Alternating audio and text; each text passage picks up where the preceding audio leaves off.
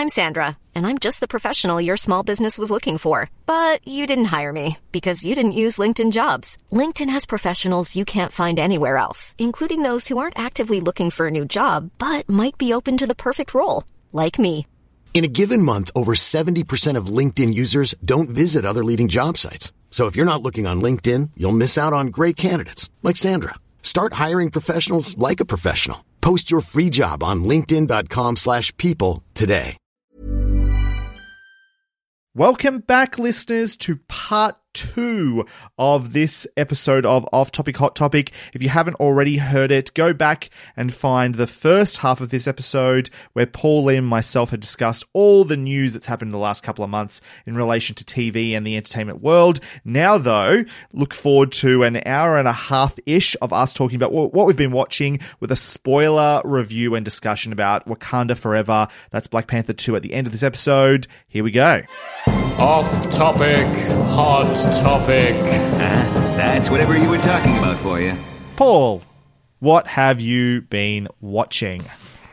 So I've been watching a lot of movies. I can Um, tell what the list you sent me. Yeah, uh, and that's not even a quarter of what I've been watching because it was the Adelaide Film Festival um, over the last couple of weeks, and I watched a lot. Um, but I don't want to go through everything. Um, I'll give you two highlights. Um, so the first one is a film that was actually produced by the um, Adelaide Film Festival um, called Monolith. Uh, that my co-host on the Swapcast podcast, Brendan, he was in the crew for. So um, I thought I'd uh, go and support him and went to the premiere. Um, Monolith is a film um, set in one location with one actress. Um, she's a podcaster uh, in the film and uh, is investigating a uh, creepy kind of mystery um, and interviewing people on her podcast. And uh, then becomes embroiled in the mystery herself. Um, it's a really well um, well done film, well acted, uh, knows its limitations. I think a lot of the times with low budget features, sometimes their reach is a bit too much, and that's where they can falter. Whereas this knows what they have in their arsenal and really um, uses it well. So um, I I'm hoping this film will get a big release. It deserves a big release. Um, and uh, the the main actress, she's a Melbourne actress, um, and she's going to be in um, the new Evil Dead movie. So, Oh, cool. um, hopefully, that will give it a bit of a traction. So, um, Monolith, look out for that one. You know what might happen? They, I can see these things sometimes where, um, like, let's say that that new Evil Dead movie takes off and that actor suddenly, you know, has a profile. Then they go back and go, oh, there was that thing they were in. They should release that. It's like what happened with Chris Hemsworth and Cabin in the Woods. That thing was shelved for ages. And then once he became Thor and people gave a shit about Chris Hemsworth, oh, let's put Cabin in the Woods out. So that that's a scenario that might happen if it doesn't get an initial release too. Yeah. Um, so the other one I wanted to highlight is a film that is going to get a big release. Uh, I think next, or at the end of this month or next month, um, and that's one called Triangle of Sadness. Have you guys heard of this one? No, I have because you told me about it, I think. Yeah. So this is uh, Ruben Östlund, I think his name is the director. His uh, previous films were Force Majeure and The Square, um, which were both fantastic films. Uh, Sorry, sorry. He made the square, and now he's making Triangle of Sadness. yes. Is he going to do the Pentagon of Ruin next or something? Or It's a political Probably. thriller. well, actually, apparently his next film is going to be about a plane uh, where uh, on a 15-hour flight where the um, entertainment service on the seats breaks down. So it's going to be set on a 15-hour flight where no one has anything to entertain themselves with, and seeing like society break down on this plane. It's the Lord of the Flies, but yeah. flies is spelt with a Y. Yeah. um, but this film is uh, kind of has similar themes. It's about a bunch of rich people on a yacht. I, I don't really want to ruin it more than that. Uh, I would just say it's a it's a black comedy. Uh, there's one sequence in the film that had the entire cinema screaming and covering their eyes because of the gross shit that was happening, and it was hilarious. Um, there's one scene uh, that's between a rich Russian millionaire and a woman serving her on the pool deck. That is one of the most unforgettable scenes I've ever seen. And like as someone that has worked in a customer service capacity, like you feel what's going on in that scene to your bones. Like, um, it yeah, it, it's just so well done, and just you feel how uncomfortable it is. Um, you're just itching in your seat. So, eh, this film is fantastic. It, it is quite long. It's two and a half hours long, but um, shorter than the new Black Panther. So, um, but this will be. I, I think this might be my favorite film of the year. Wow. So um, Wow. I would highly recommend watching it when it comes out and catching up on his previous two films, Force Majeure and The Square. Force Majeure was remade a couple of years ago with Will Ferrell and Julia Louis Dreyfus. Yes, yes, yes, yes. Um, I remember. didn't watch that version, but Didn't watch the review very well. Yeah, the original is fantastic, and the square also has one of the most unforgettable sequences I've ever seen in a film. So, Wait, um, Force Majeure, is that the one about them going skiing? Yeah. yes, Yeah. And then Yeah. he runs away and doesn't take try to save Yeah. the family when there's an avalanche, or whatever. Yeah.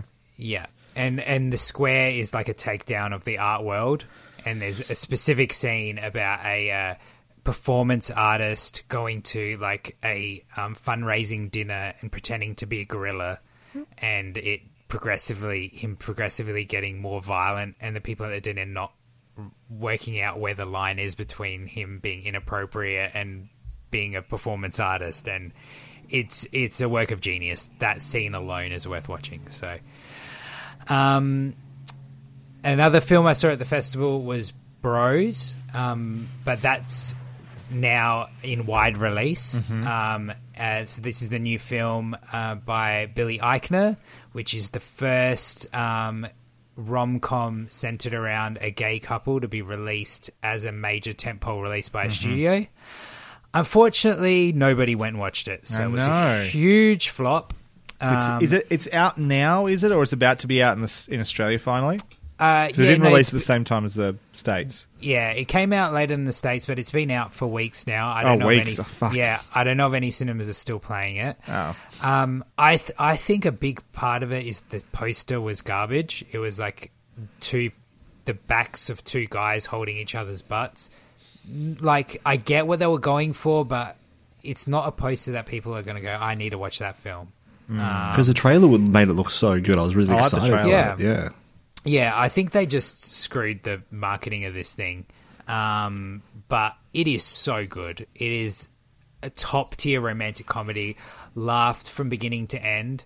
And the best thing about it, it's a queer film. Everyone, every single cast member in the film is queer. Um, and you can tell it was written for queer people by queer people. It doesn't pander to straights, but because of that, it's funnier and more authentic. Mm-hmm. And I think straight people will find it entertaining as well. But it's not, you know, when you just feel when something's not written for the people that it's actually about. Mm-hmm. This is definitely not that. So if you haven't seen Bros and it's still playing where you are, like go watch it and go support it. It's it's a real shame because the way that Hollywood works, they're not going to make this film Well- and release it in cinemas ever again. Like, That's that's the problem. Is it now feels like it'll be another five years until something like this is attempted, as opposed to being potentially like if it had been a hit, then it mm-hmm. could have been the start of sort of like more of these sorts of things. Yeah. Um, and now it just like it's pushed like ah, no one's going to go see a gay rom com anymore, or no one, no one, the audience doesn't want to see a gay rom com until someone finally gets around to trying it again in five years. Basically, it's just that's it sucks that that's the case, and that it, it probably is a marketing problem, not a quality of the film problem. yeah. This could have been the bridesmaids for gay movies. Totally, totally, yeah, Yeah. absolutely. Um, I also want to highlight a couple of uh, really good uh, streaming movies. Uh, so the first one is one that came out of, uh, last month on Disney Plus called Rosaline. Have either of you guys seen this one or heard of it? I haven't. It's who is the who's the main actress in it? I've forgotten it. Kate Kaitlyn Dever Dever. Uh, she was she just like was nominated for the Emmy for something. Yeah, and It's- in the new Julia Roberts movie as well. It's Um, about yeah. the character of Rosalind from um, Jul- uh, Romeo, and Juliet. and Juliet. Yeah. Yes. So, um, yeah. So this is basically about uh, Rosalind, who was Juliet's Is it Rosalind or Rosalind? Because Rosalind's a character in a like a more than one Shakespeare play. As You 'cause Like It? Rosalind in As You Like It, It as could well. be Rosalind. I'm I, I'm bad with my pronunciations, but um, yeah. Oh, and and I'm not. Oh, it's But, about Kate uh, Moss. Kath- yeah. uh, That wasn't a pronunciation problem. Uh, but yeah, so uh, Juliet's cousin, uh, she's dating Romeo. Well, kind of secretly dating Romeo, and then he kind of ditches her for Juliet, and then it's about her trying to break up Romeo and Juliet. Um, and it's uh, obviously set in inside the Shakespeare play, but the the dialogue is very of our time. Um, and it kind of has that a Knight's Tale vibe to it. Ooh, right, you you- got us. You It's- just got the yeah, Gordon's it's- brothers. It- it's funny how that just made just that little bit in my brain just went what you said that's tale. Yeah, You so love that movie, it- bro. um, so yeah, it's kind of like an um, a rom com Knight's Tale set in Ro- in the Romeo Juliet universe. Knight's Tale is a rom com. Well, it, it is. No, no, no. but, It's a um, sports movie first. yeah yes uh, i would agree with that so um it it's really charming really fun um it it it does the knight's tale thing as well where it's uh in universe they're playing modern songs but in their way and um yeah it, it's just a, if you want like a light fun rom-com uh with really good performances i would highly recommend this one What, what's it Um, on? Sorry. Disney Plus. Uh, in in America, it's in Hulu. Um, Australia, Disney Plus. Cool. Stars. That does sound uh, that Yeah. that is. I'm interested. Put it that way. That sounds cool. Yeah. Um, and the other one I wanted to highlight was a film called Drifting Home on Netflix. Have either of you guys seen this one? I haven't even heard of it. We that never being know said, the stuff you talk about, Paul, until you tell us. I also it's it's living on Netflix. I honestly just don't even Yeah. click on the Netflix app much anymore. Go on. Yeah. Uh, so this is a new Or the anima- Crown. You need to watch the Crown? Sorry, go on. Yeah. uh, so this is a new anime film. Um, Oh. Yeah, and uh, I have a bit of a spotty record with the Netflix original animes. Uh, some of them have been pretty average. This is the first one where I've watched where I was like, oh, okay, this deserved a theatrical release. Um, uh, so it's about a bunch of kids that go to a um, haunted, abandoned apartment block, and uh, while they're in there, a giant storm hits, and when it passes, they realize that the apartment block is now drifting in the middle of the ocean. Um, and uh, they don't know how it's gotten there, so it's a mystery of like why are they suddenly in the middle of the ocean, and other other buildings that they know pass them by, and they have to like get supplies, and it becomes kind of like a survival movie, but it's about the relationships with all the kids. Um, kind of has that kind of spirited away vibe of like kids in a supernatural situation where they don't know how they got there um, and working out the rules of the universe that they've found themselves in. Um, but yeah, like great characters, beautiful musical score. The animation is stunning. Um, it's a, yeah, it, I think it's flown under the radar.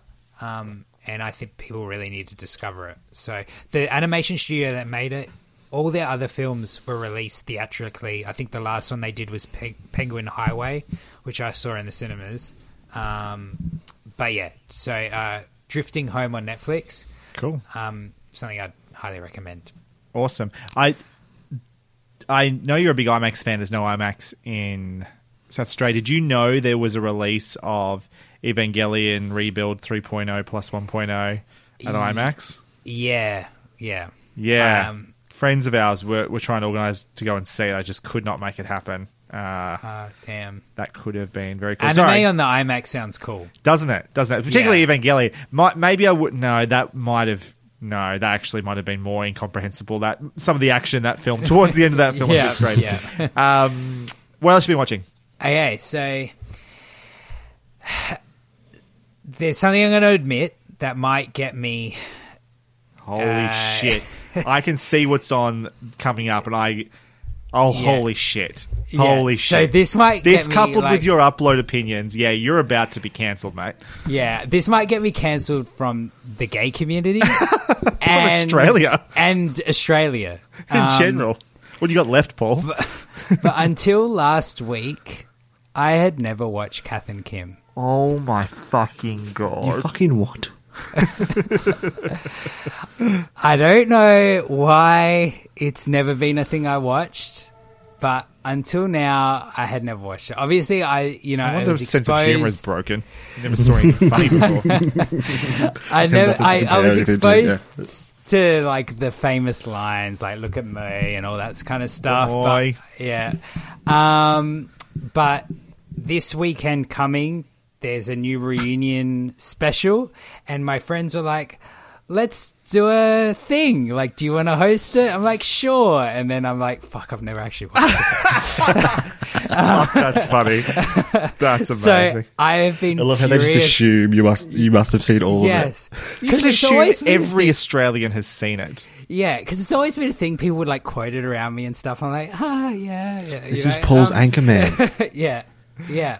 Um, I'm just So- thinking of Jamie and The Simpsons. Yeah, go on. so Yeah. basically, I've been furiously um, binging it. I'm up to season four as of. Oh, stop, today. stop. You've Stop. gone too far. You've gone too far. Well, stop, that's it. I've, stop, I've watched stop. the first two episodes of season four, and, and Turn around. And I was like, Go back. Is it just me, or is this not good as It's good shit. anymore? Yeah, Shit, because Stop. it went to channel seven.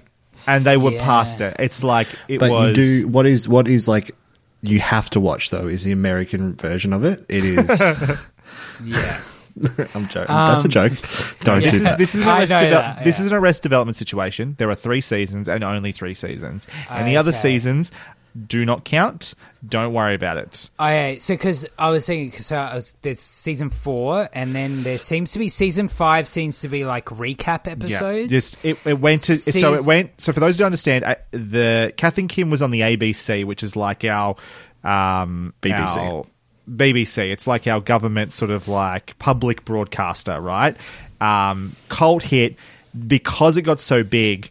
The creators were able to sell the concept of Kath and Kim to a, a commercial station in Channel 7 who then took over and the soul was ripped from the show once it went to Channel 7. Like it is it is a husk of itself. I have tried multiple times to watch season 4. It is impossible to watch. It is so bad. Uh just stop watching. so have you tried like the subsequent seasons? Because like I think season five, from the looks of it, looking at the Netflix so Season five, I think, is mostly just like it's like this is the it's like not even recaps. It's like clip specials, like Hmm. episodes where the fashion episode where it just shows them when they do like the Melbourne Cup episode or when they're like dressed up for the wedding and stuff like that. But then season six seems to be like forty-five minute episodes. Yeah, they're movies. specials. It's there like were movies, a special couple of movies, yeah. which Well, aren't that- Kath and Kim decode and stuff. There's Kath and Ca- Kim. De- Kath and Kim to code. Kath and the Kath to Kim code. I think it is the the Kath and Kim code. the Kath and Kim code. Yeah. that's not. It doesn't bad. make any sense the title, but it's it's pretty good. it's not bad. It was probably where it was. You could tell the show was done. I think it was the last thing that was done with the ABC. Basically, Oh, so is that what you should watch after three? I think so. I think that's the one you should watch. Um, and then there was the movie, which I Kath don't, and Kimderella. which I don't think I've actually ever watched. Let me put it this way: if your reason for watching Kath and Kim is to catch up, so you can be uh, on top of it for your special th- watch that you're doing this weekend, you've Yeah. already done the work. Okay. realistically, the quotable moments, the bits that people give a shit about, have already gone. But have, you've watched them all now. You Okay. don't need to watch anymore. Okay. Good The know, is It's done. It's been consuming my life at the moment. Is all I do. Like I dream about Kath and Kim because literally every waking moment I'm watching it at the moment. So, So, A, I can't believe you set yourself this ridiculous task. It's fucking hilarious. B, as someone who's coming to this mm, 20 odd years after everybody else came, watched it for the first time, how are you finding it? I like it. I'm glad. it- yeah, it, it's good. Like, um, yeah, I laugh. I laugh quite a bit. Um, yeah, I can see why it's become such a cultural touchstone. Uh, I think it's even better on the rewatch. I think Yeah. as As I adult. rewatched it, As an adult, rewatching it as an adult. Rewatching as an adult, sure. A bit like The Simpsons. I remember there was Mm. like an age where suddenly ha- the Simpsons jokes I never got as a kid started to make sense. Yeah. Um, Kathy Kim's not quite as witty as Yeah. The Simpsons can be in the original years, but the but even just on the rewatch, I start like I just appreciate some of the early stuff more. Um, I I adore it's an if it's on if an episode from the first three seasons of Kathy and Kim is on, I will watch the whole thing and probably watch the next two as well. Like Yeah. it is very very easy watch and as you said, a cut, cultural touchstone in this country. yeah, Um, I'm glad you've finally seen it. yes, Unbelievable. Yeah. So, um, in terms of new stuff that I'll be watching, uh, oh, I will say just before we move on, yeah. Yeah. I am not anticipating that this reunion special is going to be any good. I agree. Like Oh, yeah. the fact that Channel Seven made the awful season, Mm-hmm. and I think they're the ones who are also making this special, Mm-hmm. where I it does not feel like they're doing this out of a, a feeling of we've got more Kath and Kim to tell, but let's use this opportunity to make some money. Um, which you know, all power to them, but I don't think it's going to be good. yeah.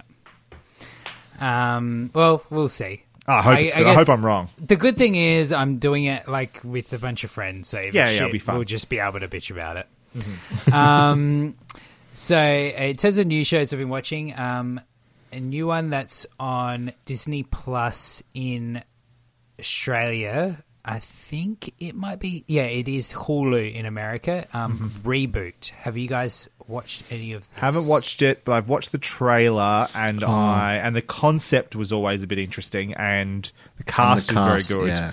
yeah. Um, and the and the trailer quite sold it to me, but I haven't got around to watching it yet. No.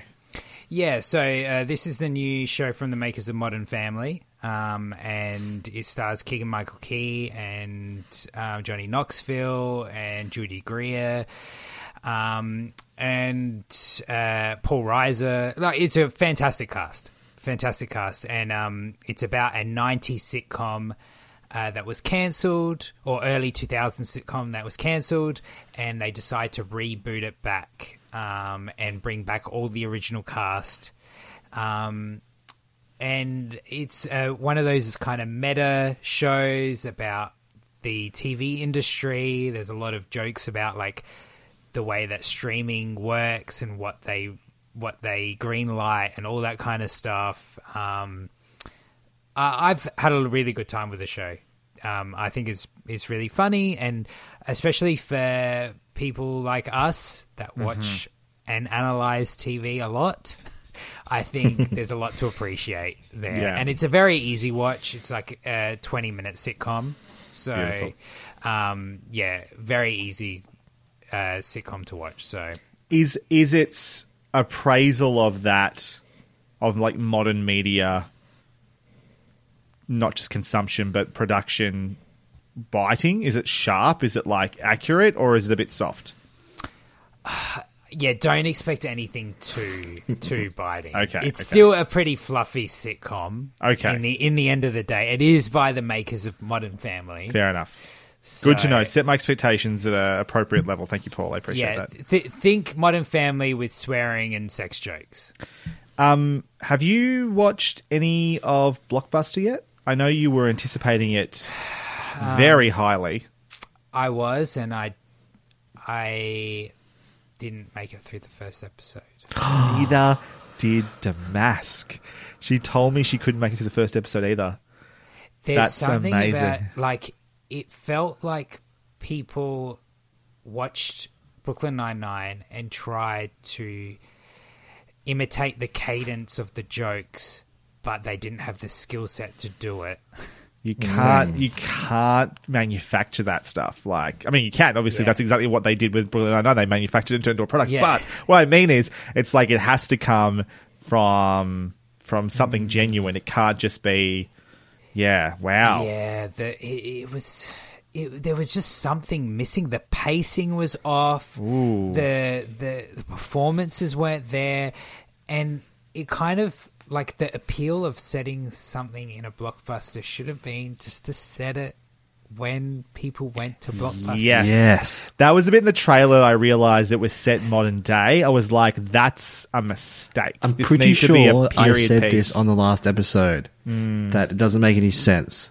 It should Yeah. definitely be, be set should be a in, like, period early piece. 2000s. because Yeah. you know you even watch a film like Clerks, and you see the videos on the shelf and they're Mm-hmm. movies you recognize and the posters on the wall and movies you recognize and this doesn't have that it's all fake shit everywhere it just doesn't feel like a ah. genuine video store like as someone who managed a video store it just felt yucky like you don't appro- appropriate my workplace in this way like yeah no That's no. such a shame. It's.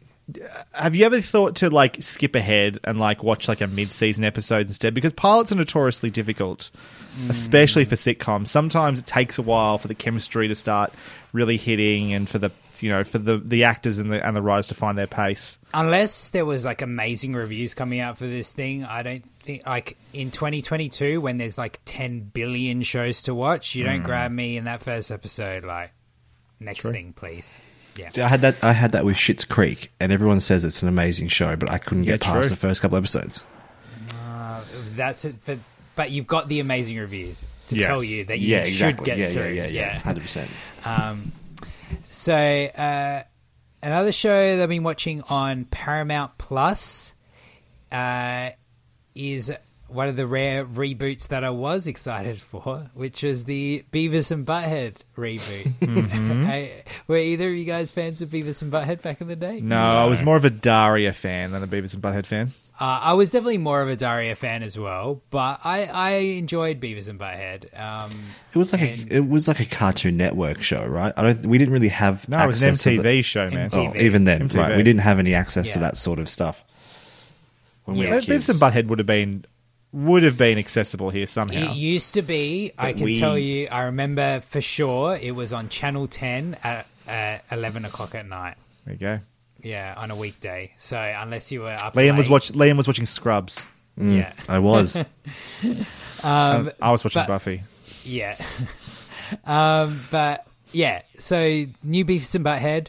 It doesn't reinvent the wheel. Um, it's still them being Beavis and Butthead. um, uh, probably the biggest change to the format is um, I don't know if you guys ever remember they used to have segments during the episodes where Beavis and Butthead would be sitting on the couch watching a music video and just uh, kind of reacting to it. Sure. like the probably the the origin of reaction videos, really.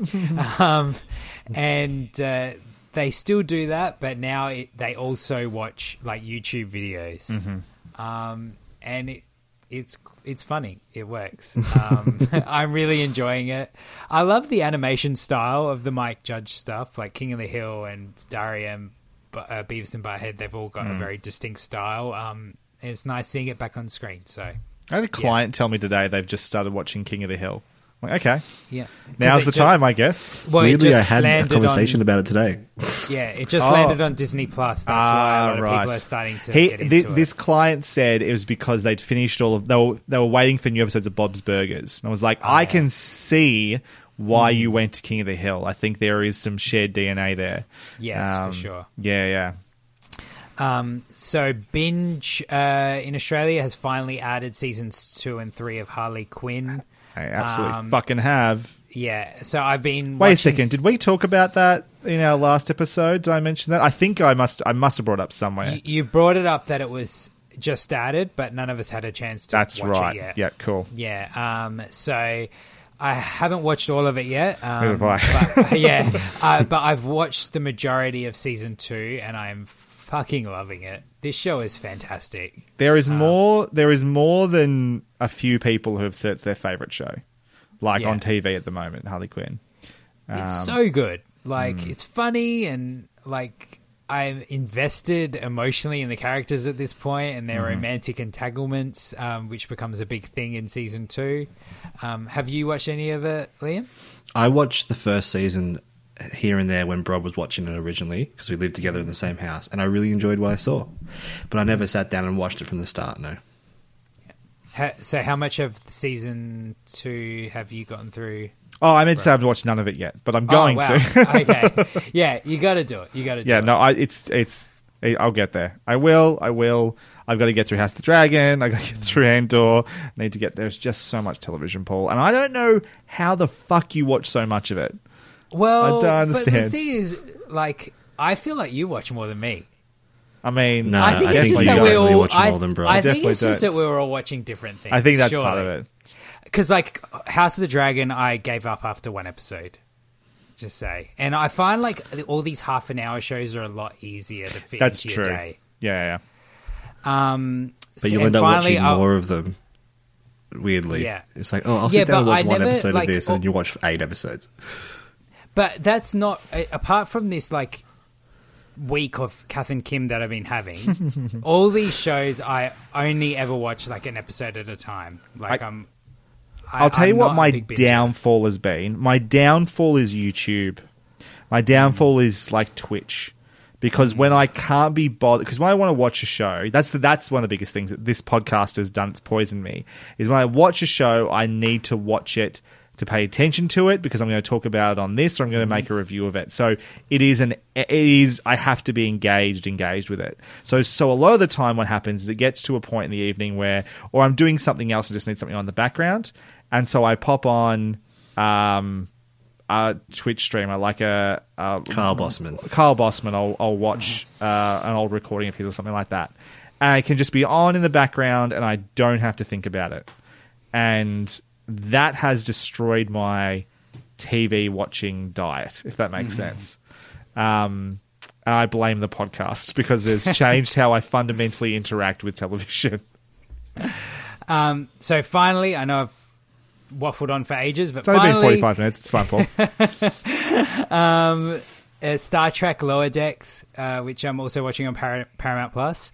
Um, this is I've kind of uh, cut away from all the other Star Trek shows, and this is the one that I'm left watching, and I think it's a lot of fun. Um, it's a half an hour sitcom version of Star of Star Trek, um, and uh, it's funny.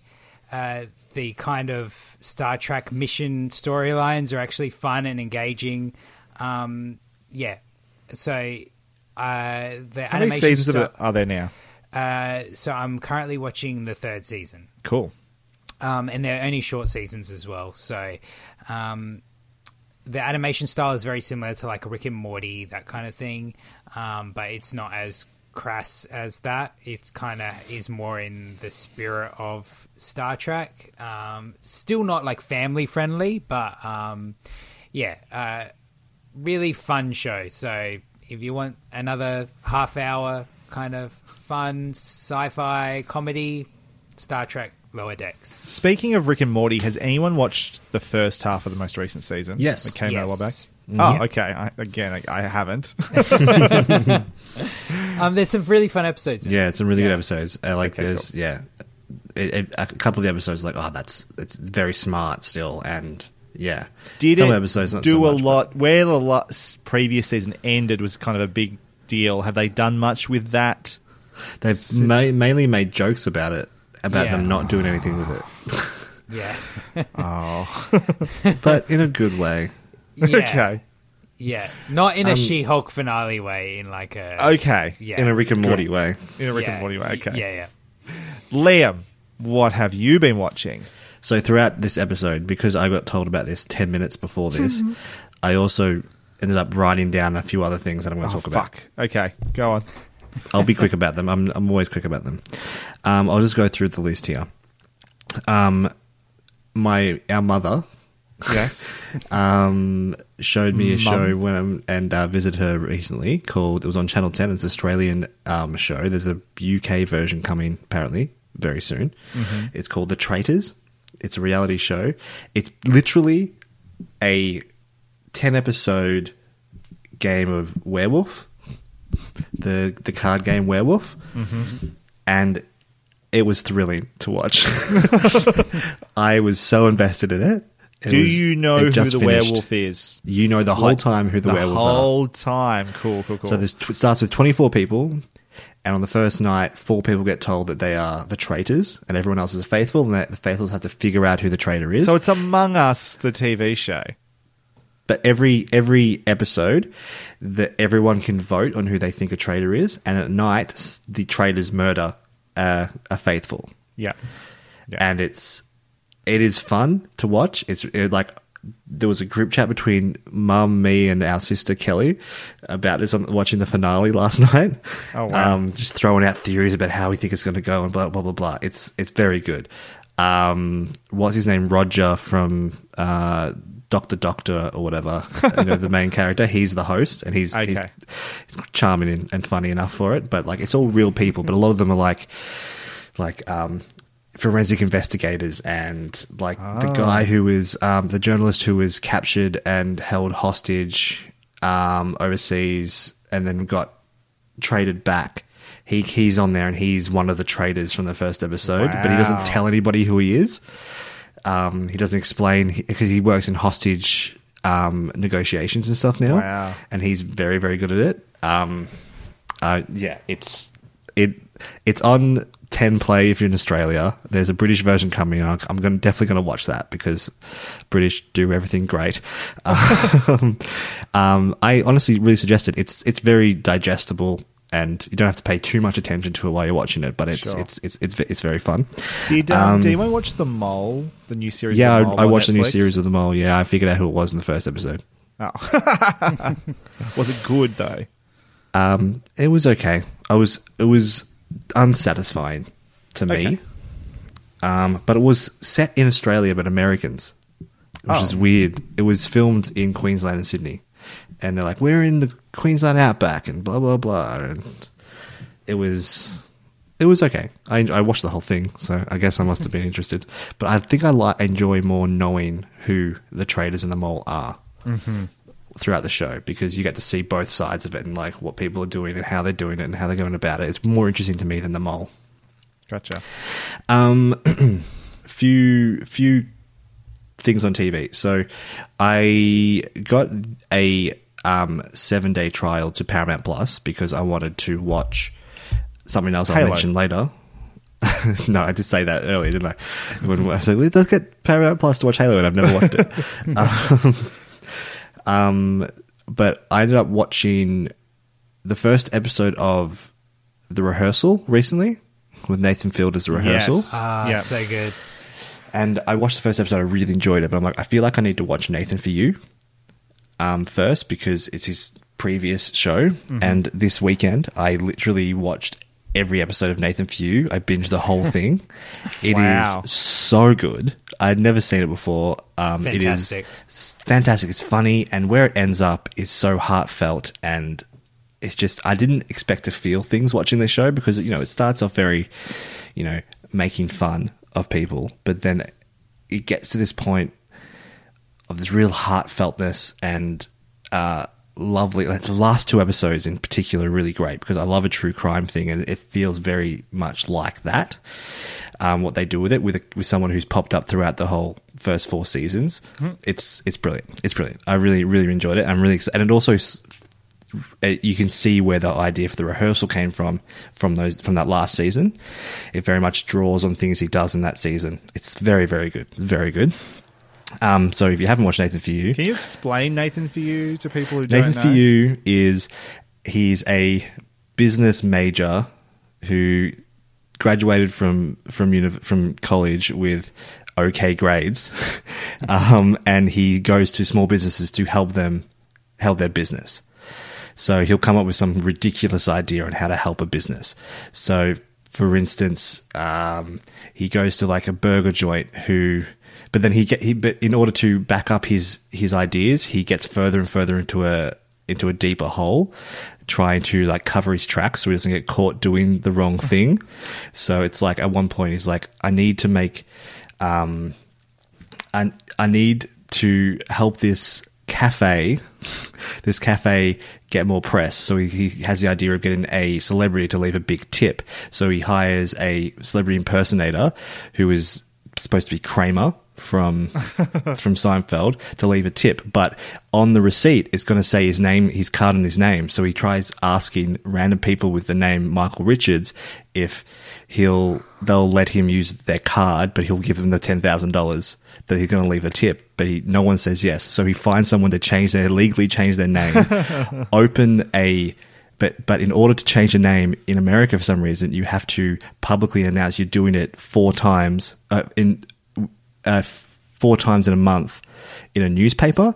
So he starts his own newspaper so that some so they can publicize that he is he gets a ghostwriter. It's it's just this massive thing just in order to help this cafe have um, Michael Richards comes and leaves a massive tip. It's very very very funny. It's very good. And everyone I don't I just don't know if everyone is real or not in the show. It's very hard to tell. It's it's so good. It's so good. um, I very much suggest everyone watch Nathan for You. It's cringy. Where can you watch it again?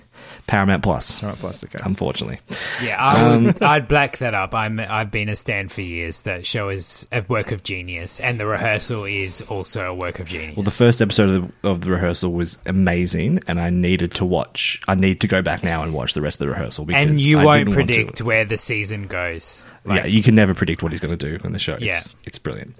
Um, the reason that I got Paramount Plus though was I wanted to watch the stand-up special from Mich- Michelle Brazier, who uh, her stand-up special Average Bear.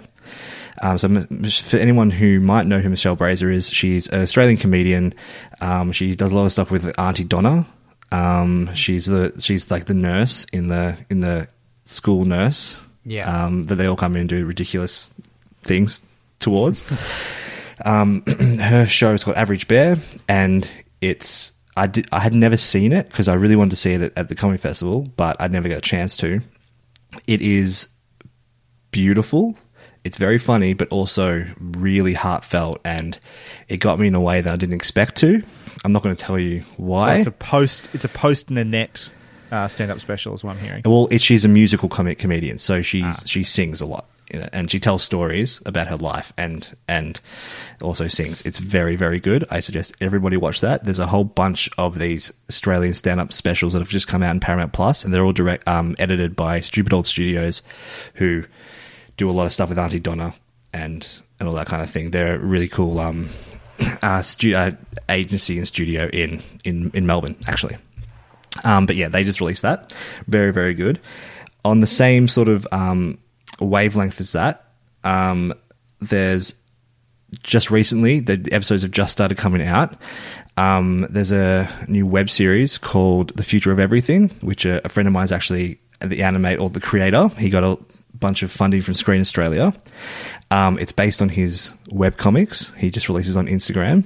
He just got a bunch of money, and it's um, animated and with a whole bunch of Australian like comedians and stuff as doing the voices. Um, other friends of mine did actually the sound design on it. Um, it's very funny. The first episode just came out. It's called um, This is what you've been watching. This is what your friends have been making.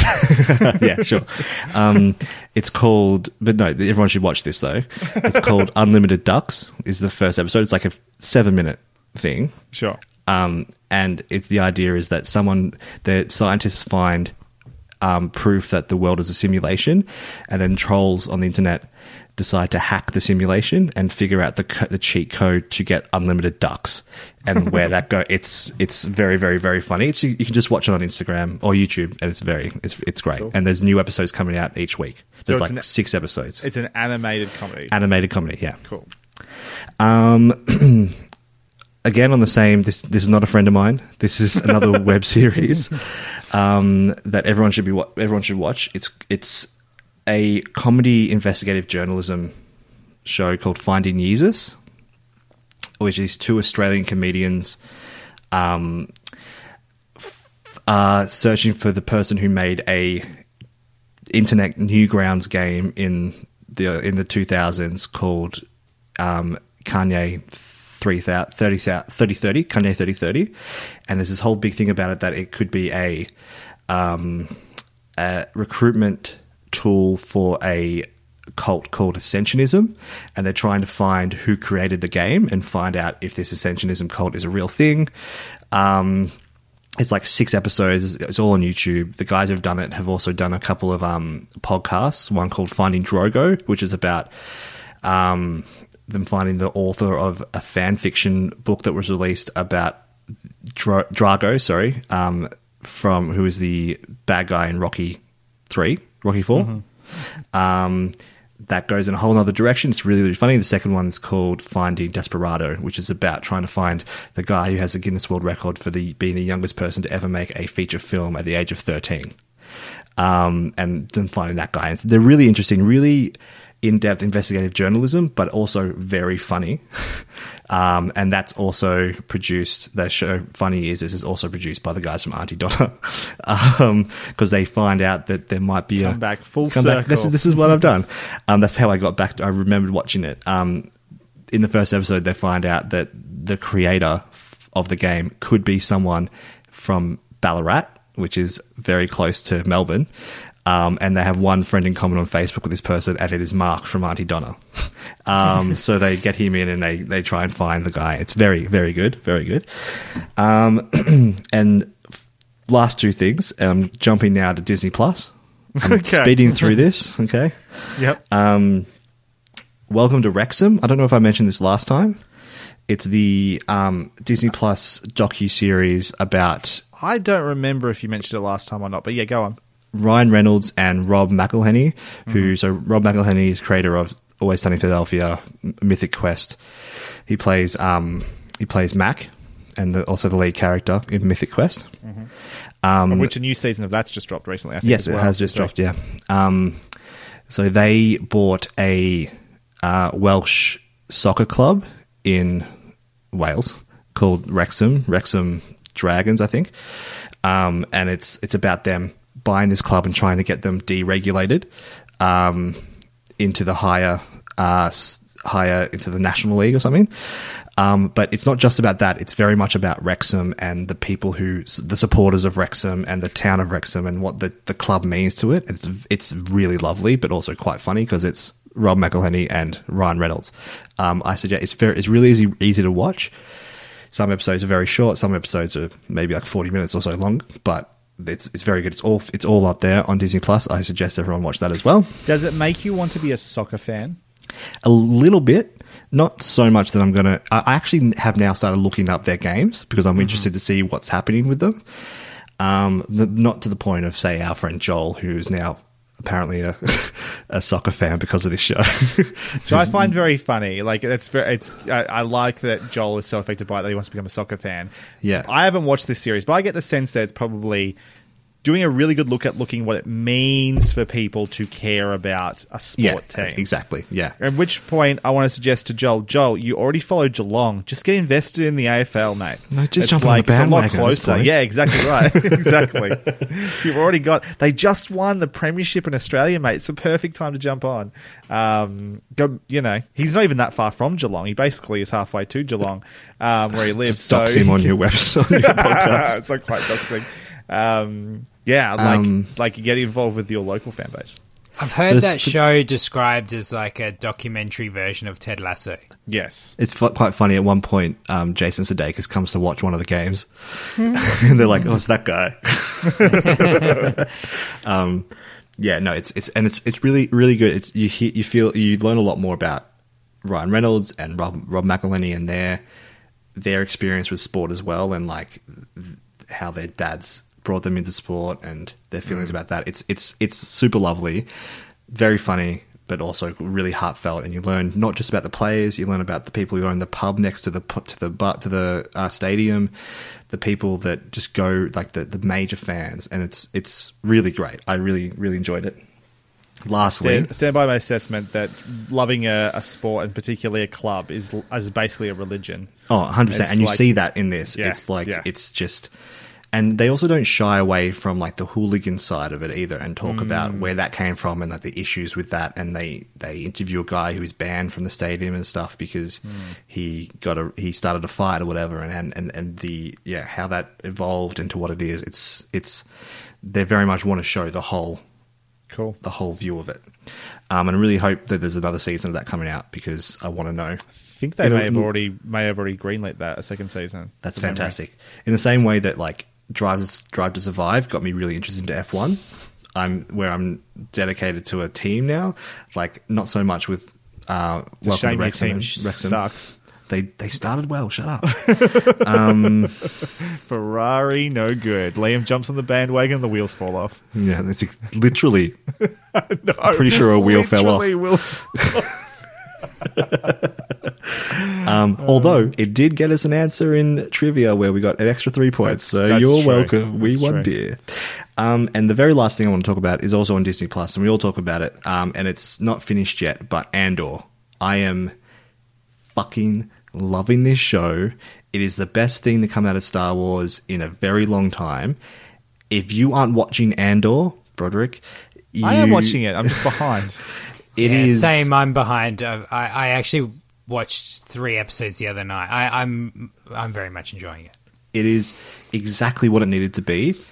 There's it's just about regular people in this highly in this in this Star Wars world in the in the middle of the reign, the high the the peak of the reign of the Empire. And it's about the rebellion. It's about the real people living on planets and how that's been they're affected by it. It's about the people working in in the Empire. It is so good, and there's not one fucking Jedi in it, and it is the best thing about it. It's one of the best things Are you going to be pissed off if um, a Jedi shows up in the finale? yes. You will. Okay. Okay. But Mace who's going to show up in the final? tears Mace in. Windu. No, it doesn't make any sense though for that to happen.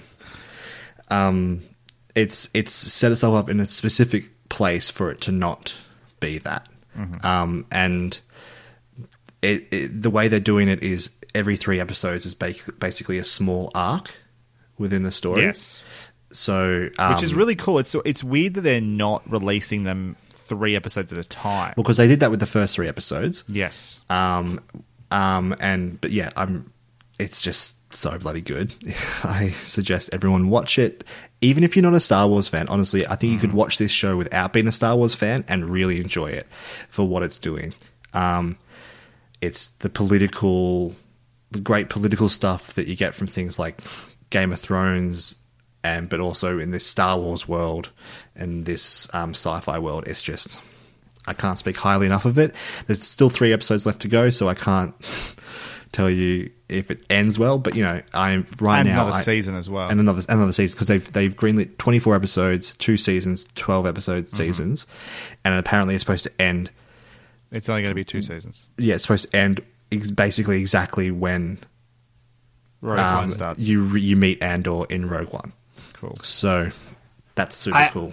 To what we were saying before, though, I think this is a show that you do have to get through. Like, I wasn't hooked in the first couple of episodes. I It took me agree. a bit. Yeah, it's such a disagree slow burn. No, I, I agree with Paul. It's it's a real slow burn. It's not that it was bad. It just like it was so methodical. Hmm. Nothing really exciting or like grab your attention or grab your um, intrigue It was a lot of was happening. place setting. Yeah, Sure. Okay. Yeah. And it was I mean, like- I can see that. it wasn't- It's probably it why wasn't- they released the first three episodes. At I'm once sure as it is well. because the third episode is really good, and the third episode Mm. pays off the build up of the first 2 Mm-hmm. But it, those first two had to, yeah, they needed the third episode. The third, yeah, they just weren't on their own. weren't weren't particularly engaging until the third episode, and then the payoff made them worthwhile. Um, so it does Mm. how take a little far bit. how far into it are you both? I've only seen one more episode past that so far. oh my I- god. I I've think I've episode watched. I think I watched seven episodes. Oh great. So Yeah. prison. Uh, not yet. No, the Not last yet. one I watched was the like thing in the sky. Oh right. Okay. Cool. Yeah. The next three episodes are really great, and there's Mm-hmm. somebody like I, I can't. This is not a big spoiler, but Andy Serkis is in in it, and he is brilliant. He's finally getting Playing a young Snoke, right? That's what he's there for. no, no, not at all. He's He, playing. he had to, he's he had to go no online to explain that to He people. It's like, don't himself. get fucking your theory started. I'm not playing fucking Snoke. It's not what this is. Um, he is, yeah, he's he's fantastic in it. He gets he gets to really showcase his his range and his just his the things he never gets to really show very often because he's always behind mocap or whatever. Like he's he is such a good actor, um, and he's so great in this. And yeah, it's I can't I can't get enough of it. And that's the end of my list, everyone. I did it. Uh, you did have She-Hulk on your list. Did you have something you wanted to say about She-Hulk, Liam? Or Um, I can't remember. okay, There was a reason that you brought it up that. Oh, your mean- episode, your episode of She-Hulk. I um, Oh, you want to pro- you want to promote our podcast? Go ahead. yeah, yeah. So I only got halfway through it, um, but I got through She-Hulk somehow. So Look, I didn't I had hate, fun with it. I, I didn't hate She-Hulk. I, I could, I definitely understand all the issues you had. I agree. And some of them were, I had the same amount of issue with it. But I did want to bring it up for one reason is that you were like lukewarm on Madison. Yeah. Madison is a fucking amazing character, and I will not hear anything no else. wonder you're an upload fan. um, just while we're talking about Andor as well, we will be reviewing that on Hunting Seasons in a couple of weeks. Uh, House of the Dragons next week, and then Andor the week after, which is pretty much in line, I think, with the end of the series. So, Well, so with House of the good. Dragon, right? I finished that, and that got way better than I. Last time I was on here, I was talking about the differences between House of Dragon and um, Rings, of, of Power, Power. and I loved Rings of Power. And there's a three-hour episode of Hunting Seasons where Brod basically says everything that I thought. Um, and I was lukewarm on on House of Dragon, but I very much enjoyed where it got to. But I don't think it was as good as as Rings of Power. Anyway, Cool. All right, what I've been watching. Uh, Drag Race UK season four. Have you been watching this, Paul? Yeah, I'm up to date. How are you finding it so far? I am loving this season. I think it's a very good season it's, so far. It's a very strong um, group of queens. There's been Great. some eliminations where I've were were sorry. There's been some eliminations where I was really upset because Yes. some queens I love how, have how, gone. how many? How far back was the last time you upset a queen went? uh, last the last elimination. The last, the last one. Wait, oh, the last elimination. Yes, because there was a non-elimination. Correct. I Yeah, forgot about that. yeah. I agree. I was very upset by that elimination. Very, Yeah. very upset. Yeah. As were the other queens who were left behind. Who were like, "Yeah, I don't, don't think it was their time to go." Um, yeah. that was and I think uh, all the challenges this season have been really fun. Um, the only two that felt painful to watch was the Snatch game, which was terrible, and this week's. Mm-hmm. I didn't like this um, week's one much at all. This week's acting challenge was, awful. fucking terrible. I agree. It was bad.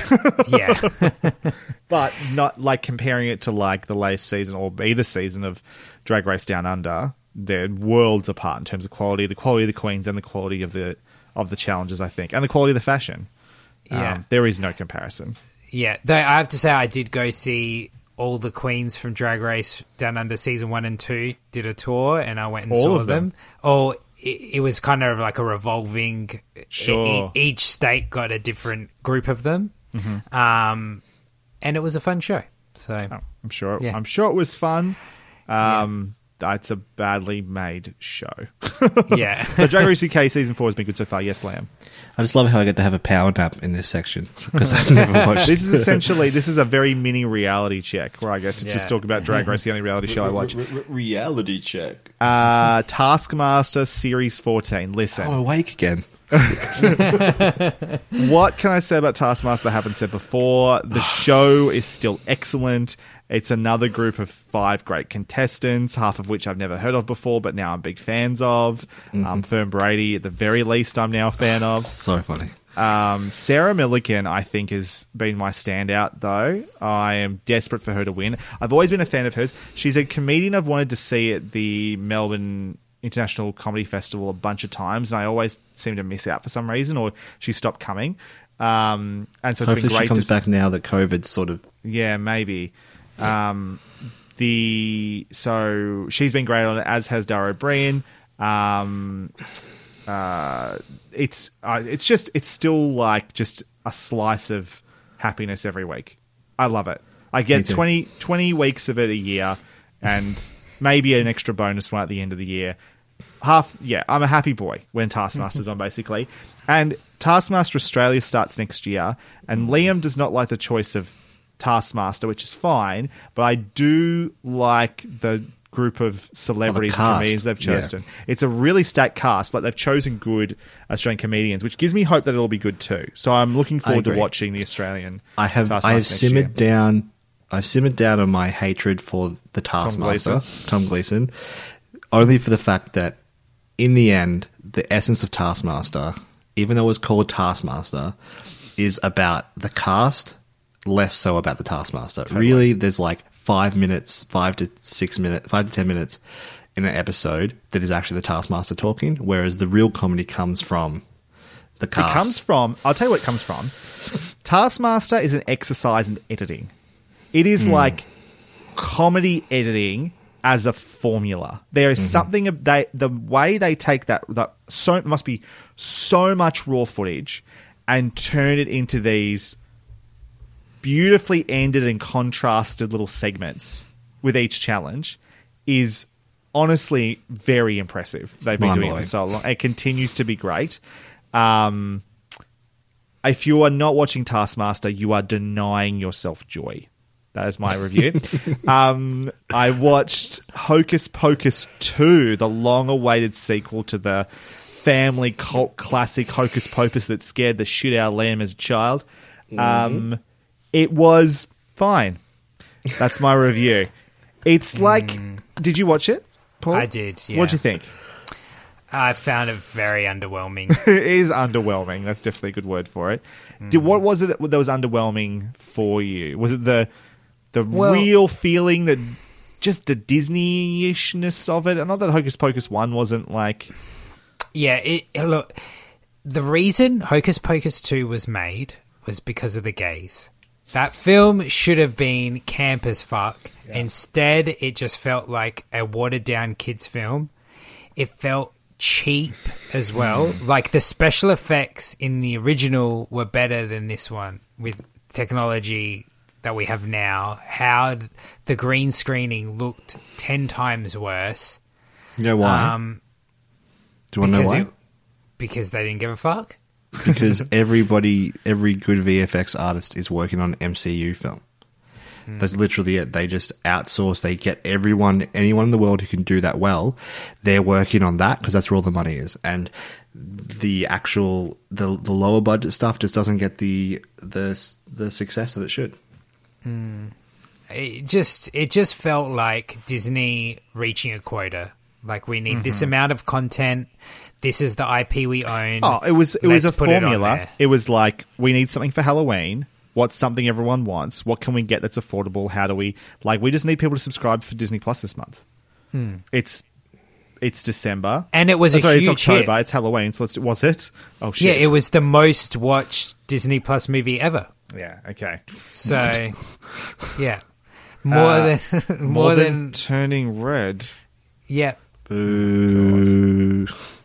more than Luca, more than Turning Red. Like it, yeah. It's hard to have faith in humanity sometimes. The We watched it. can we, we, both talk very? it. Can we talk spoilers for Hocus Pocus two very quickly? We don't want no spoilers for Hocus Pocus two. I'm a Sure. bit annoyed they tried to pull a redemption arc on these women Mm-hmm. that murder a child in the first movie, don't they? Yeah, Like that's the whole thing. Seeing the origins of the girls, I understand, but then to try and like sort of undo the fact that they murdered children by making Yeah. them like, oh, they're the victims. Really, it's like okay, maybe that's true to some degree. Maybe they were persecuted because they were just women, but they also murdered a child. Let's not undercut that, please. Um, really that's weird. the that's the appeal of those characters is that Yes. they're awful and they want to kill children. That's Yes. why gay people love those characters. like the film should have been about them trying to eat kids and sometimes succeeding. Like Yeah. that would have been a fun movie. but it, and I would have don't- been scary, which was Yeah. at Liam was petrified that movie for a reason, and you Yeah. know, the- I, I don't think they really understood the appeal of why what people love about the original. Sure. Um, a couple of days ago, out of nowhere, Studio Ghibli tweeted out like a five second video that just showed the Lucasfilm logo that then transitioned into the Studio Ghibli logo. Turns out that was half the How did actual I- thing too. And How did I not know this? and the world went fucking nuts speculating what this was. A lot of theories were that um, that Ghibli were going to do an episode of Star Wars Visions, which was already this like Star Wars anime thing, and then a day later, there's a or a couple of days later, there's a picture of a little baby Grogu, little baby Yoda, little figurine on a table, and in the background is the man himself, Miyazaki-san, just out of focus, and you're like, "What the fuck is happening? What the fuck is this?" Not long after that, it was announced that a short film had been made in secret, apparently, by Studio Ghibli, the the most renowned Ghibli, the most renowned anime studio in the world, a Star Wars uh, short about Grogu called Zen Grogu and the Dust Bunnies, and it was arriving just a day later on November 14th. Paul, have you watched Zen Grogu and the Dust Bunnies? Did you know it existed? I didn't know. Is this the thing? Is I don't. I'm not on Twitter anymore. Yeah. So Smart, I wise. miss out on a lot. Wise. Um. So I, I'm. so I'm, just blowing your mind here. I you Studio are blowing my mind. have produced and released on Disney Plus a Star Wars. So if I log on Paul. right now, I'm Right wa- now. You It's can right watch can there. watch It'll it be right the now. first thing you see at the top. Right It's- now. What? It's ready. It's available right now. You know Paul. what? It only goes. It doesn't go very long. We're going to pause the podcast. You can watch it right now. Paul, Yeah. you've now watched Studio, G- the masterful Studio Ghibli's Star Wars surprise Star Wars short animated film. I just watched you in real time watch it. What are your thoughts? Um. It was cute. I guess. I saw your face drop throughout that. You started so happy, and then by the end of it, you're just like, oh. it's it's it's one of those things where like we didn't even know this thing existed a few days ago. Paul didn't know it existed until five minutes ago, and somehow I have to admit I did expect a little bit more than what we got. Like even for something that doesn't have have a marketing budget, it just came out of nowhere. It's a cute little surprise. When you tell me Studio Ghibli is making a Star Wars short. I, I I was expecting a little more than that. I expected Yeah. more than a second year animation studio, animation students' final project. yeah. Uh, one interesting thing about it, the musical score, Yes, Ludwig by Göransson. Ludwig. Ludwig Göransson. But it very very much felt inspired by the Star Wars holiday special. Oh, uh, Oh, maybe it was. Maybe I don't know if you guys have you guys actually ever was watched that? No. Yes, I have. Yeah, Yeah, like that. I mean once. that- I don't know if I paid that much attention to the score, but go on. Yeah, there's like a scene where uh, Chewbacca's child is watching uh, like a hologram, like Cirque du Soleil Yes, thing, yes, yes, and yes, yes. the music playing sounds exactly like that. Ooh, interesting. Maybe it was a Um, nod. Yeah, Uh, so let me. I'm. Uh, it sounds like you were whelmed. yeah. I mean, I I have to admit, it went for three minutes, and um, like my mind started wandering. Yeah. yeah. Yeah, it's just it's it's it kind of baffles me why it exists. It's like how did this come to be? Did Disney reach out to Ghibli? Did Ghibli reach out to Disney? Whose idea was it? Why was it made? What Why did it the have to be Star? Wars? Why? What? Why? What? Whose idea was this, and why they think it was a good idea? Is my question. It just, it's just, it's just a little baffling. Um, The only thing I can think of is that Ghibli will release like a collab merchandise range centered around it. Like if you when you're in Japan and you go that's to a any heck shop, of a good thought. Yeah. like the Ghibli marketing machine, like Yeah. that animation studio is basically You can buy like, your as- Totoro plates, but you can also buy your Grogu plates as well. Yeah. Like, yeah, oh yeah, Yeah, you might be right about that. Hmm. Hmm. The the merchandise far outweighs the output of the studio at Totally. this point. Yeah, I mean, they've so- now got that theme park, which is like it's not even really a theme park. It's like you can walk through a forest and like into sets and stuff like that, including Yeah. a life-size cat bus, which I Yeah. definitely want to do. Yeah, don't go into those stores though, because it's just Totoro on repeat, and it really fucks true, with you. that's true. We went to Japan, and then true. we went there like the second true. night, and then the rest of the trip was us going Totoro, Totoro. I'm not even sure I'd seen Totoro at that point, but that song either. was stuck in my head. um, speaking of some good anime, I went and saw uh, Dragon Ball Super Superhero, the latest uh, animated uh, Dragon Ball movie based on a sort of a spin off of the most recent Dragon Ball series, Dragon Ball Super. Um, What's interesting about Dragon Ball Super Superhero is that, apart from the horrendous title, is that it is in th- it's 3D animated, which has appeared. Little bits of 3D animation have appeared in the most the previous Dragon Ball movie, which was Dragon Ball Super Broly. Um, but generally, it's always been majority 2D animated ever since the original Dragon Ball back in the day, all the way through Super. So it being done as a cell shaded to look like anime, but obviously made with 3D models, was very, very controversial. Um, and people had differing opinions on whether it'd be any good before it even came out.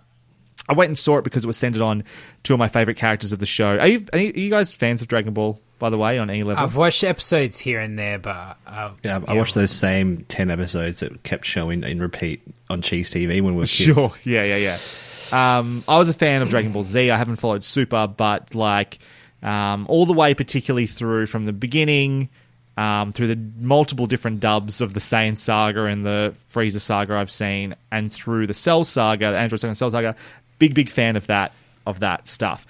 Um, Gohan has always been one of my favorite characters. He was always done dirty post Cell Saga, and he got a movie where he got to shine alongside Piccolo. And A, I think it's the best of the Dragon Ball movies I've seen um, from a storytelling from a point of view, from an point of view, from a comedy point of view. Um, not from an action point of view necessarily. I think Super Broly is still like better animated from an action point of view, but like as a film that I wanted focused on some characters I really love. It really, really executed on very well, better than nearly any previous Dragon Ball movie has. Most Dragon Ball movies are like some weird uh, offshoot of a previous villain shows up. They all have to fight it. They suck at fighting until Goku shows up and then they win, which is basically how arcs usually happen in the anime anyway.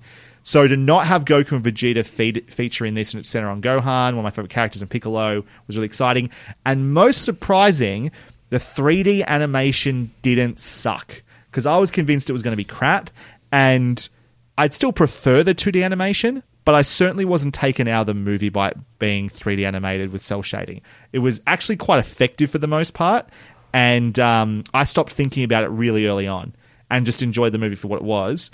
And it was a really fun cinema experience, actually. Um, I don't see much anime at the cinemas very often.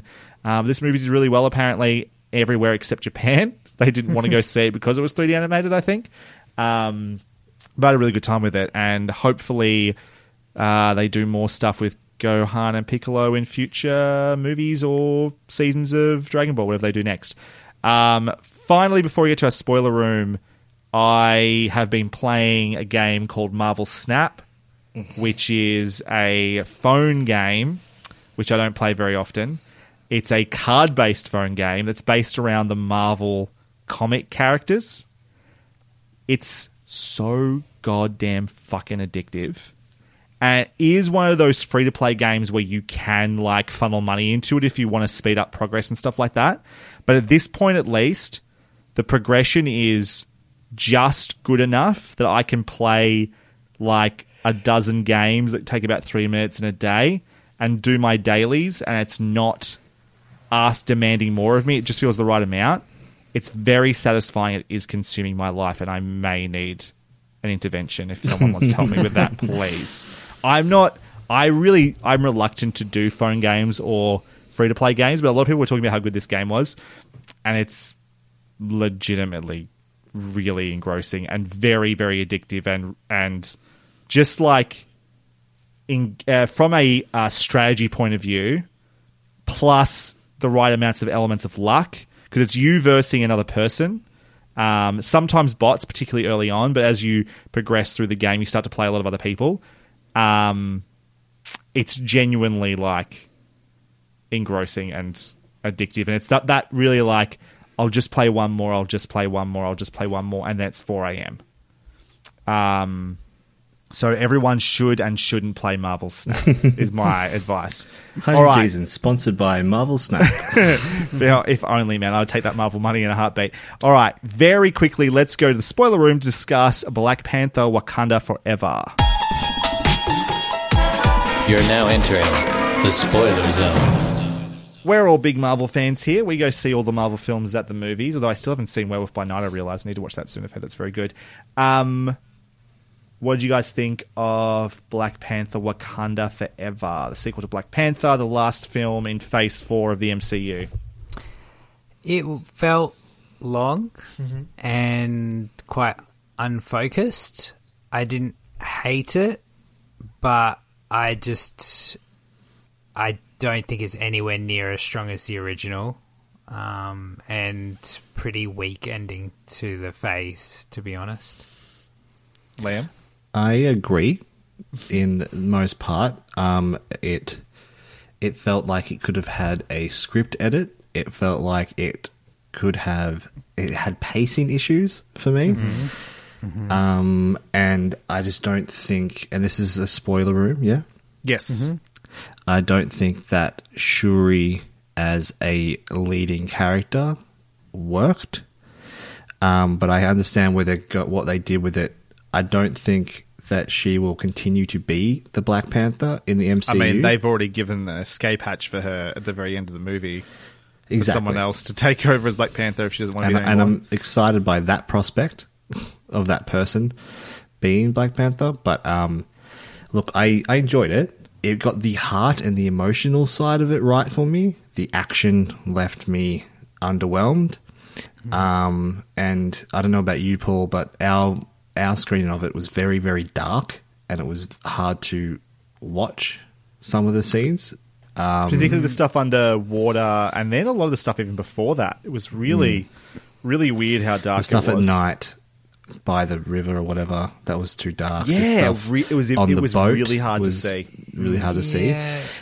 There was yeah. yeah. I can't. I, I don't remember being that fussed by that. Like, I don't think I was thinking, "Oh, this is really dark." I don't think it was the film was filmed poorly. I think the The cinema projection. experience the projection was, shit. Yeah. Yeah, Um, but I think that the the action was incomprehensible in terms of the way it was directed. Like the action Agreed. scenes weren't engaging like at all. It was all shaky cam, close up bullshit. I don't think it was shaky cam. It was just cutting too often. It was like it didn't let anything linger. I don't think it was. If it did, it was just slow mo. Yeah, that's right. Yeah. it was all slow mo. I, I think the the big reason for me that, that I don't think that I'm sorry, I don't know the actress's name. Letitia Shuri- Wright? Letitia Yeah. Wright. Yep. Sure. I don't think she could hold it hold it up because as a leading actor because is she's sitting there in these scenes with like Angela Bassett and Hmm. Michael B. Jordan who are literally chewing the scenery in this in this movie and just killing it with their performances and then but you need to have um, a, a leading character that can a leading actor that can hold up the rest of that film and it just didn't hit it for me and I'm it's unfortunate because the trailers had me from the I mean, beginning I think there's a reason it's called Wakanda Forever, and it's sort of like while it's got to be Shuri is the new Black Panther, it was meant to be a bit broader than that. It was meant to be about there. There is no Black Panther for the majority of this movie. The Black Panther finally shows up in the last 20 minutes, basically, of the film. And the rest of the time, it's about dealing without having the Black Panther in Wakanda. So it is centered not just on Shuri, but it's centered on Angela Bassett's character. It's centered on um, Lupita Nyong'o's character. It's centered on um, all of them at once and on Namor. Um, so it's kind of doing this ensemble type thing. And then Riri Williams is in there as like the second mm-hmm. tier of that as well. It's deliberately trying to not make it about any one particular character as much as say the, the original was, or most superhero films are. But I agree with you that that doesn't necessarily make for a successful film. I think I, I also it. think there's there's a whole plot point that could be it's a whole plot point that could be removed. Any the whole the whole storyline with Everett Ross and yeah, and Julie Louise Dreyfus's character that added nothing. I, I don't disagree, but it takes up all of about four minutes of the film. Like even if you cut it, the film would still have a pace in, pacing problem and a length problem. It really doesn't take up uh, any real estate in the film whatsoever. It's like three scenes that run for a minute each. It's really really minor. Um, but I agree, it didn't need to be there, and it has that problem of feeling like the sort of way they'd integrate storylines like they did back in like Iron Man um, 2. Iron Man Two and stuff Yeah, like that. Yeah, absolutely. It. I, I I think the the biggest problem with this film is that it was being made on the run. That rather than slow down to let them figure out how to do this as best they could, when Chadwick Boseman died, they kept going at the same pace. This film released when it was meant to release. It it released when it was originally announced when they still had Chadwick attached to it, and so what is the strongest points of the film, which I mostly remember, are like the opening, which are really touching, which are directly conflating like Chadwick Boseman's death with T'Challa's death in the film. Um, the effect that has on the characters, the um, I like the character of Namor. I liked the emotional climaxes of the characters. I loved the scene where Michael B. Jordan's Killmonger showed up. I gasped when I realized it was him. They did a really good job of making me think it was going to be um, Angela Bassett, and then it was him. I thought it was fucking unreal when I got him back for that bit. Um, but it's it's like the Hobbit films, which were sort of made on the run. It's knows sort of kind of what storyline was meant to be. It's but because it's not written to be sharp, but sort of just make it happen as it goes. It's just a bit shaggy all the way hmm. through, and they didn't do a good job of condensing it down to something that was as engaging as it should have been. It's got lots of good elements, but are just it doesn't add up to a product that's nearly as good as the original, as you said, which is so much better focused. Um, but also because it had the time to be focused and it was centered around a very charismatic main actor in a very interesting world that we'd never been to before. Um, but I didn't dislike it. I still think it's one of the better films of this phase. It's better than Black Panther. Sorry, sorry, sorry, it's better than Black Widow. It's weird that they were sort of bookended those films, Black Widow and Black Panther. I think about. Um, do I like it more than Thor: Love and Thunder? I didn't. I thought Thor was a lot more fun than this. It's certainly more fun. I, I rewatched Thor before this actually, and yeah, I didn't like it as much as Thor. I think Shang Chi is definitely a better film overall, I but it's one of it hasn't best. stuck with me that much either. Um, I think my favorite this, I think my favorite this phase has been Doctor Strange: The Multiverse of Madness, which might seem nuts, but it's the only one I've watched twice because I just found it that entertaining. Uh, but that speaks to the problem with Phase Four, where uh, so much of it has not felt like it's amounted to a whole Yeah. lot, and that is difficult when we. It's just difficult when we've come off building, building, building, building stakes, stakes, stakes, and and characters and relationships building to get to a point we had that amazing emotional climax in Endgame, and even oh, and Spider Man Far From Home would would is was great this phase as well. Um, No Way Home. no Way Home, sorry. But um but yeah, it just it doesn't feel like it's amounting to anything yet because it's not coming together in a particularly cohesive way. Loki really is the best part of of, of this, this phase. phase, yeah, 100%. Yeah. In terms of execution as a complete product, I think it's the strongest from start to finish, and emotionally is the most interesting. Um, with WandaVision in second, and then probably Spider Man and um, Multiverse. and multiverse, and then I'd probably put Shang-Chi. Wakanda Forever and Shang Chi on the next tier, and then Thor: Love and Thunder. No, Thor: Love and Thunder maybe does go above. That's a shame to say. The more I think about it, the more I think that yeah, Wakanda Forever is like in the bottom tier of this, I really especially hope the movies. that well, they should really be hoping that their next film, which I think is Ant Man, right? Quantum, Yeah, Quantum, Quantum- Mania. Quantum- yeah, Yeah. that film has to be a giant. Like it has to be a hit with critics and audiences because, ev- like, I think the word of mouth for Wakanda Forever has not been great. Mm-hmm.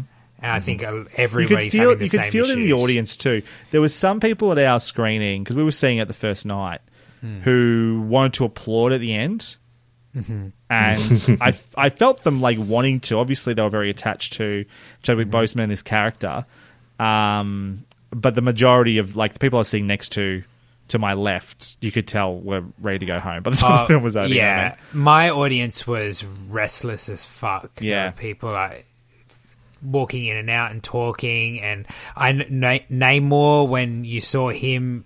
Uh, with his wings on his ankles and stuff, got a giant laugh out of the audience. Like that didn't I think people, yeah, um, I think people found that character design to be really goofy, which I don't think was the intended like No. effect. So, um, and I like he wasn't a particularly engaging villain. I think it was thought. charismatic, but it, I, it just I don't know. I found the ending very convenient between him mm. and Shuri. Like you get to this point where you're basically attacking another country, and it outright like war, killing each other on the ship in the middle of the ocean. They're like, "No, it's cool, guys.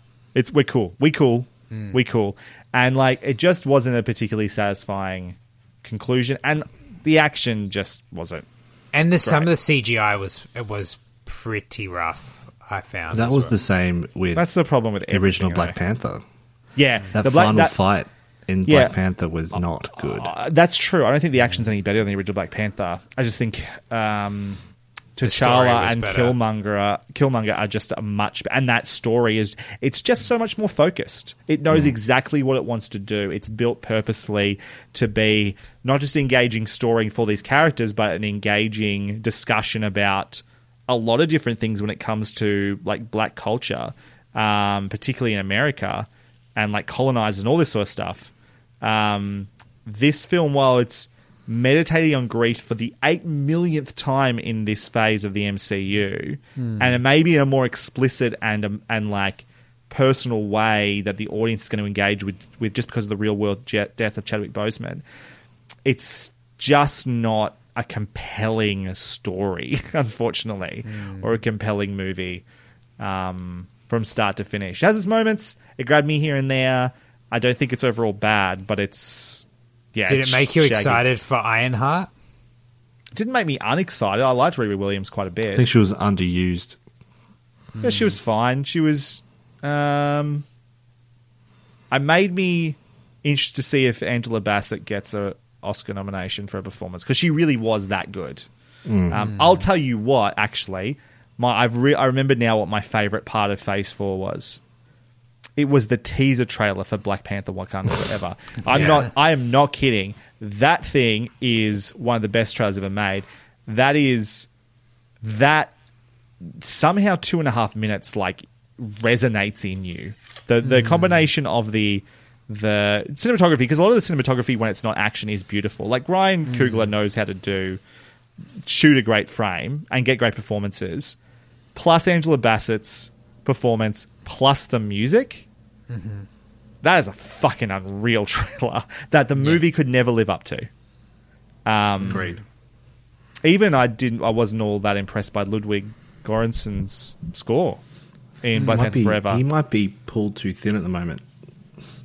Yeah, well, you know, he already made the best soundtrack of the year with Turning Red anyway. So No, you know. no. Uh, Zen, Grogu, and the Dust Bunny.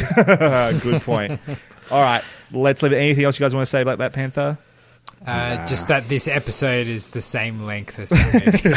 Are we finally? We talk about this all the time, and Yeah. we've tried to talk about how feelings about the MCU and like where it's going, and are we still excited about it? Are we worried about where Marvel's going with this? Are we worried about burnout? Are we there yet? Is this? I'm I'm look, I don't have the burnout. Like I will keep watching, but I'm worried for the wider community because all I'm hearing from everyone else is I think I can't be bothered with Marvel anymore. yeah, and that's worrying when they've you know built this so much content coming out. What's going to happen if everyone stops watching it? Like, do they just stop? to, to, The, like, the major problem they have at the moment, Like- the major problem they have at the moment is that just people don't care about the current focus of characters, Hmm. except I guess people really cared about Scarlet Witch, and then they wisely, in my eyes, made her a villain, but kind of somehow like alienated the audience that loved Wanda in doing so. Um, maybe Hmm. Well, I Lo- think the Loki charac- season two might get people back in. I think the character people care most about is Spider Man, and they don't have control of that character.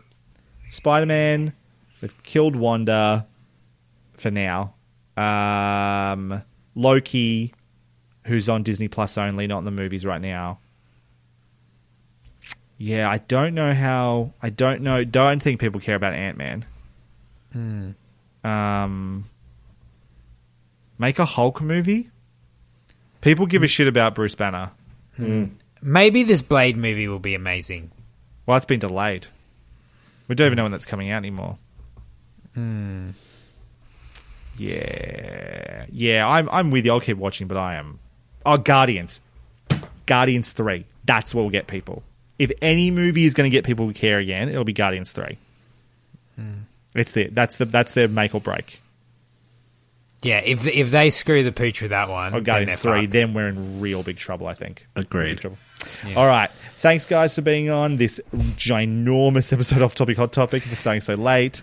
I appreciate you jumping at the last minute, Liam. Thank you again, Paul. What's happening with um with your Swapcast podcast at the moment? Uh, so our last episode was a teen comedy called Super Cool, which took the plot of Super Bad and then put a body swap in it for no reason at all. um, uh, so that's a fun listen. We, we listen to us uh, rip it apart. Our next episode is going to be a Christian body swap called The Big Fix, which apparently is extremely incest heavy. So um, that should be fun. Clip that for the trailer. because it's about like a family of four a mum dad brother and sister. The dad becomes the son the son becomes the dad mum becomes the daughter daughter becomes the mum. And i feel like people have sex. And it's a christian movie. Yeah. So uh, uh, i don't know. I haven't seen it yet. This is why i hear from like the reviews and stuff that i've read in preparation for the episode. So um yeah I'm excited like- to hear about it. yeah Me too. if you love incest, then listen to the Swapcast podcast. Excellent. All right. Thanks everyone for listening. We'll see you next time with our review of House of the Dragon. That's coming next week, hopefully. Bye for now. Bye. Good night, everybody. Absolutely.